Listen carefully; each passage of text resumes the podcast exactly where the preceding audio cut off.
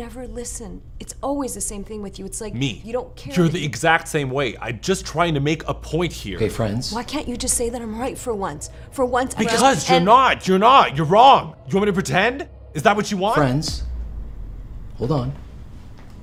Before we continue the conversation any further, let me ask you this.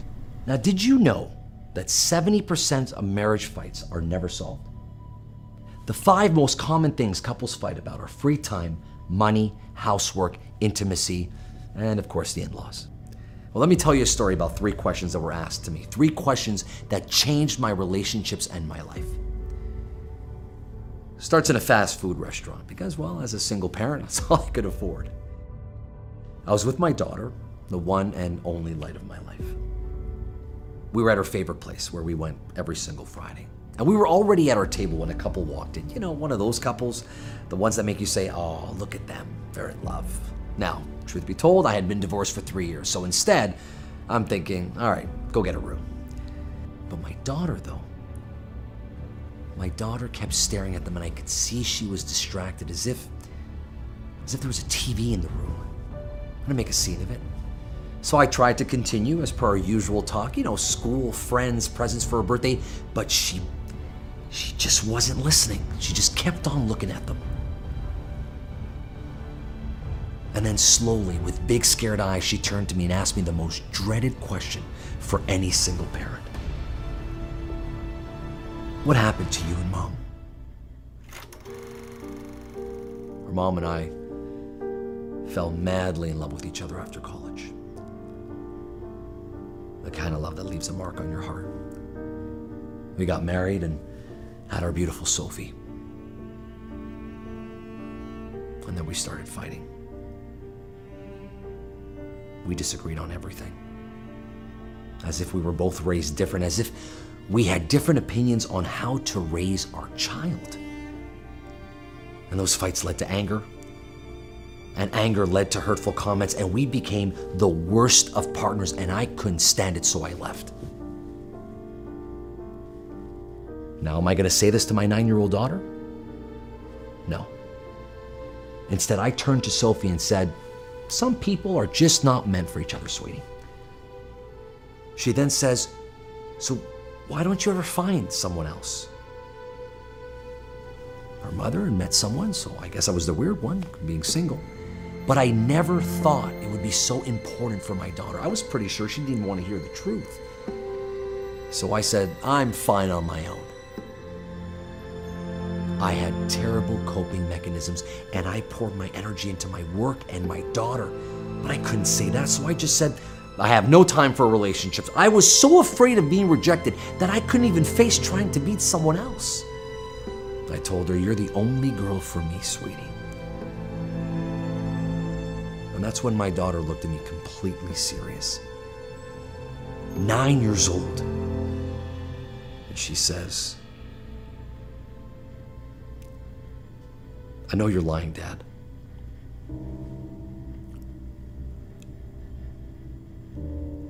My heart stopped. I couldn't believe what she said.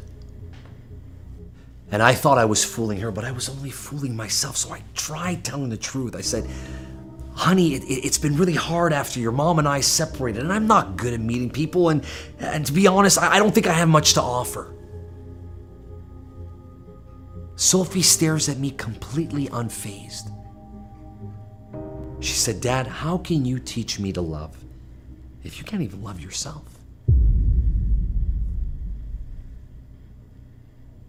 Her words hit me like a ton of bricks.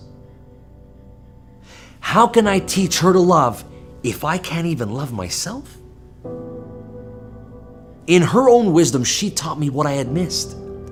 Had I loved myself truly, I could have loved my wife. Every fight I picked with her, every time I was angry or felt unheard, it was basically because I couldn't accept myself completely. My happiness depended on my wife loving me back. But that's wrong. You see, in order to love someone else, I needed to love myself first. I should love myself. I can love myself, and so can you. Not different. I'm not special, but I am deserving of love. And if you can see that, if you can see that you too deserve to be yourself and be happy today, you too could be happy in your relationships. It doesn't matter who you are, what you've been through, or where you come from. You can decide today to take action and start loving your true self and embracing it. Because then, then you'll be free to love unconditionally.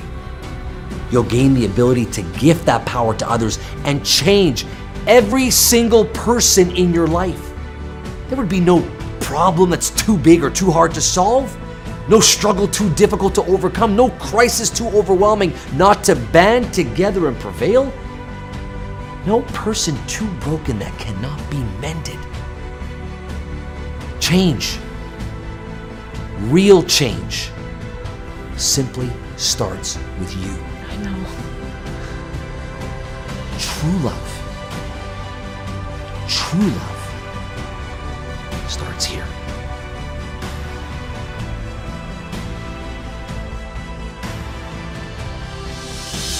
I heard that Melissa is cheating on you.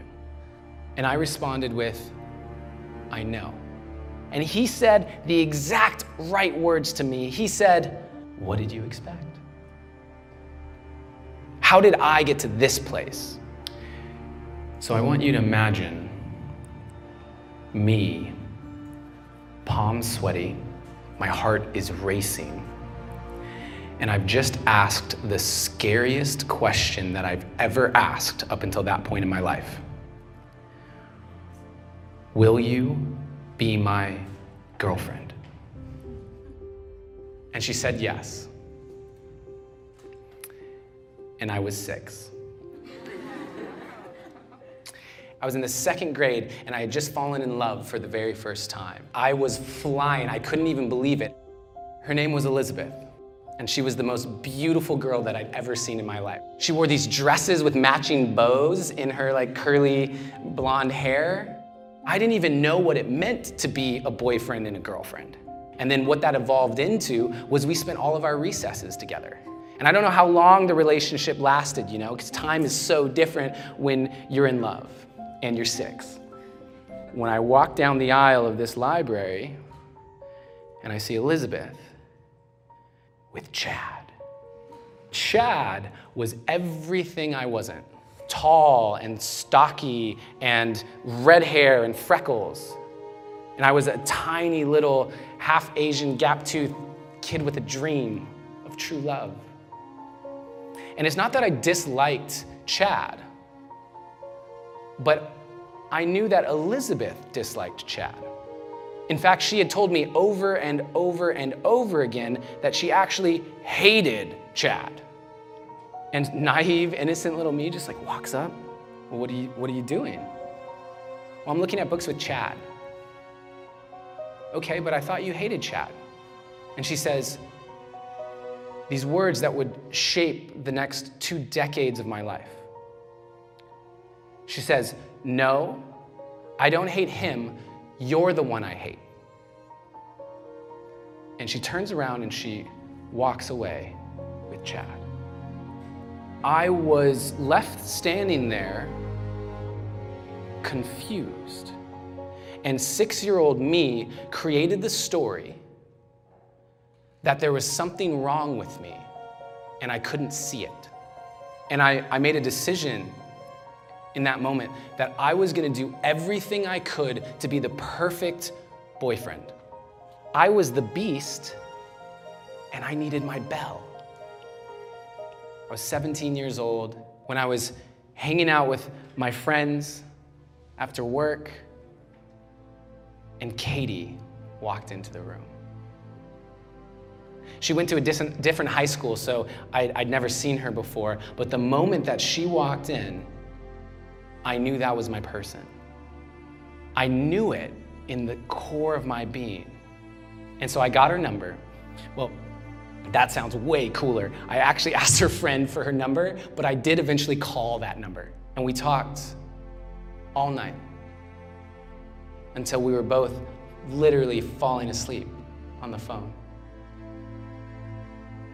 And that became a nightly ritual. And I did everything I could to be the best boyfriend ever. She didn't have a car, but I had a car, so where do you need me to drive you? And life was good. You know what I mean? Like mini golf, go karts, kind of good. I even opened my heart again. And yeah, there were some things that weren't exactly nice to experience. Like the nights that I would call her and I wouldn't get an answer, the text messages that didn't get returned, the various things that were indicators, I ignored all of them. She was perfect. She was my belle. And then one day we're at the mall and we're walking out of the gap. And as we're walking out, I go to put my hand on her shoulder, not even arm around her, but just put my hand on her shoulder. And as soon as my fingers touch down, she reacts as if I've shocked her. And she yells at me, Don't touch me! And she storms off. I was back to the six year old version of me in that library not knowing what I had just done, but obviously something I did was worth hating. And I felt my whole world kind of crumbling around me. And that led to a series of relationships over several years of me trying to find people to fill me up. But I was a bucket with a giant hole in it. So every time someone would come in and fill me up at all, it would just go right out. I hit a rock bottom with a woman named Melissa. We were lifeguards. We worked together, and she let me know that this guy, Dan, was going to give her a ride home. And then one day, my friend called me up and he said, Hey man, I have to tell you something. I heard that Melissa is cheating on you. And I responded with, I know. And I remember sitting up on the lifeguard chair, watching Dan's car drive off with my girlfriend in the passenger seat, and knowing. And he said the exact right words to me. He said, What did you expect? Why are you always trying to see the best in people, ignoring signs of a lack of integrity or that they might not actually care about me? Because I saw them in their highest. But what it made me realize was that I wasn't doing the same thing for myself. I wasn't giving myself the benefit of the doubt. That's what I was doing for everyone else in my life, but not for me. I was spending every ounce of energy to be the right match for what everyone else wanted me to be. The good student for my parents, the good athlete for my friends, and the perfect boyfriend.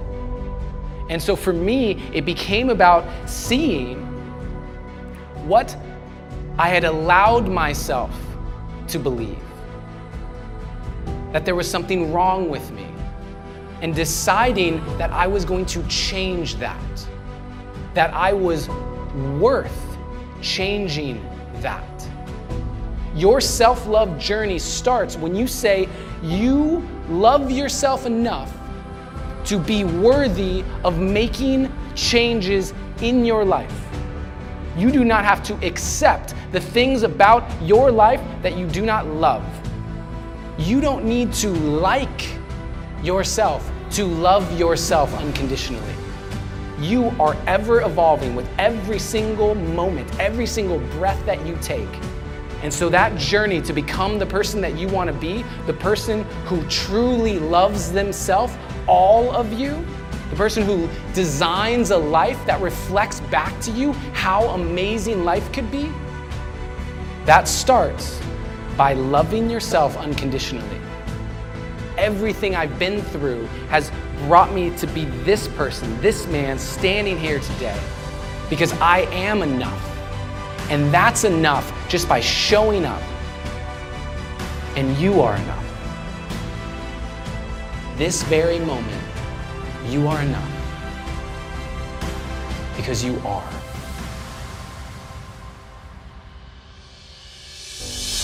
And that's the thing that fascinated scientists at the beginning when it came to rejection. Why do they hurt so much? Why does it hurt so much? There's just so many ways in which we can get rejected. We get turned down by potential dates, we get turned down by potential employers, our friends go to lunch without us, our parents don't approve of our lifestyles, but all of them have one thing in common, and that is they really really hurt. So they wanted to study it. The thing is, you have to be able to catch rejection in action if you want to study it. You know, you can't just take your research assistant to a local singles bar and go, oh, look, that dude just got shot down. Quick, give him the questionnaire. That's not going to work. So, how do you recreate it? So, here's what they did. And you're sitting in the waiting room, and there are two other people in the waiting room. And there's a ball on the table, and one of them takes the ball and goes, ah, you know, and throws it to the other person and the other person catches it and goes, eh, and throws it to you. And you catch it and you throw it back to the first person, who then goes, hmm, throws it to the second, and the second doesn't throw it to you, throws it back to the first person. And now they are tossing the ball and you're excluded. Now, how would that make you feel? Now, most people think, two strangers in a waiting room didn't toss me a ball. Big whoop. I don't care. But it turns out we care quite a bit because this is a paradigm that has been used dozens and dozens of times. And everyone who goes through it reports feeling significant emotional pain. So they said, let's run the experiment again. They took them in and they go, okay, we're coming clean. Those are research assistants. It wasn't real. The whole thing was rigged. Now does it hurt? And people were like, yeah, it still hurts.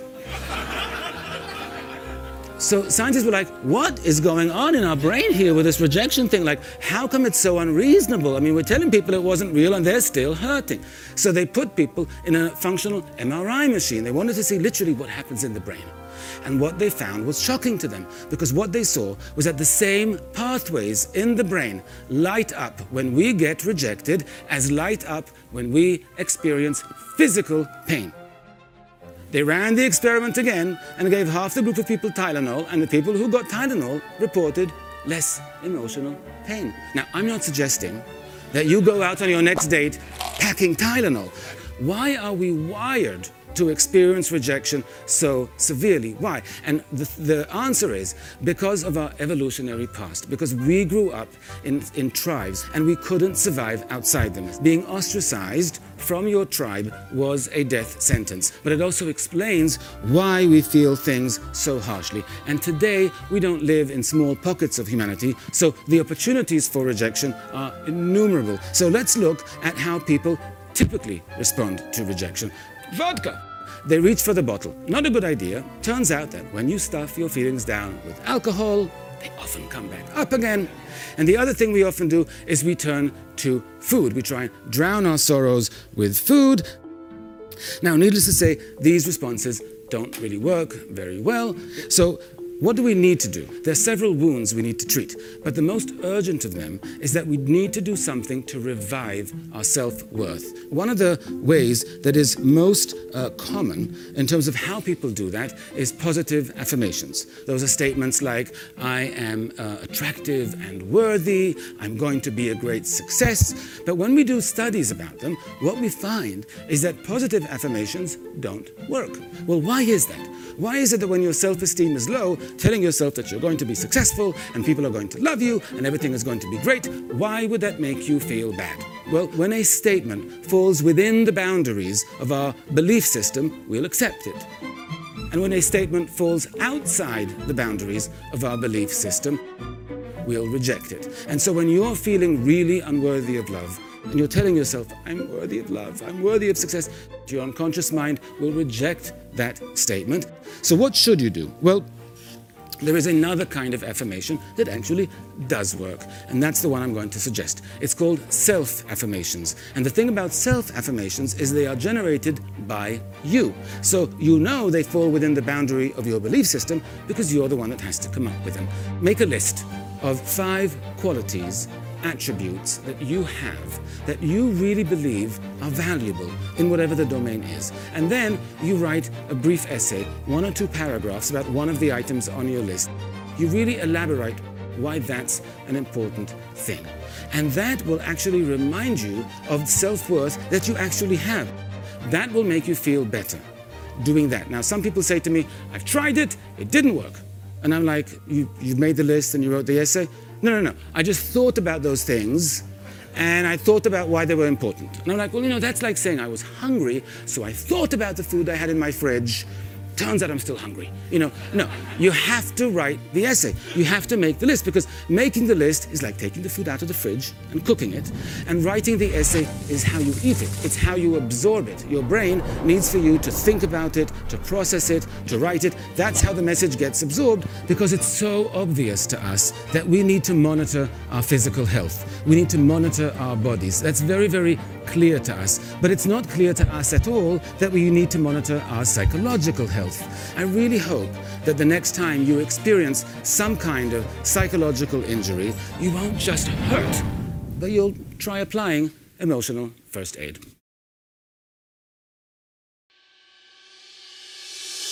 Going to the chapel and I'm gonna get married. Going to the chapel and I'm gonna get devastated. Gee, I really am uncertain. And we're gonna get divorced. Going to the chapel of love. I'm 20 years old at the chapel doors, big white dress and a four foot train. And there is a man at the end of the aisle who I do not want to marry. How did I get here? I grew up in a home where I was unsafe, unspecial, unloved. And so when that was reflected back to me, it felt like home, it felt like love. And when I was 16, and for the first time in my life, someone looked in my eyes and said, I love you, well, you knew I was going to marry him. I was starved for human connection. So I went ahead and married someone just like my father and divorced him by the time I was 30. And then I was engaged to someone just like my mother, and I ended that when I was 40. So my work is done.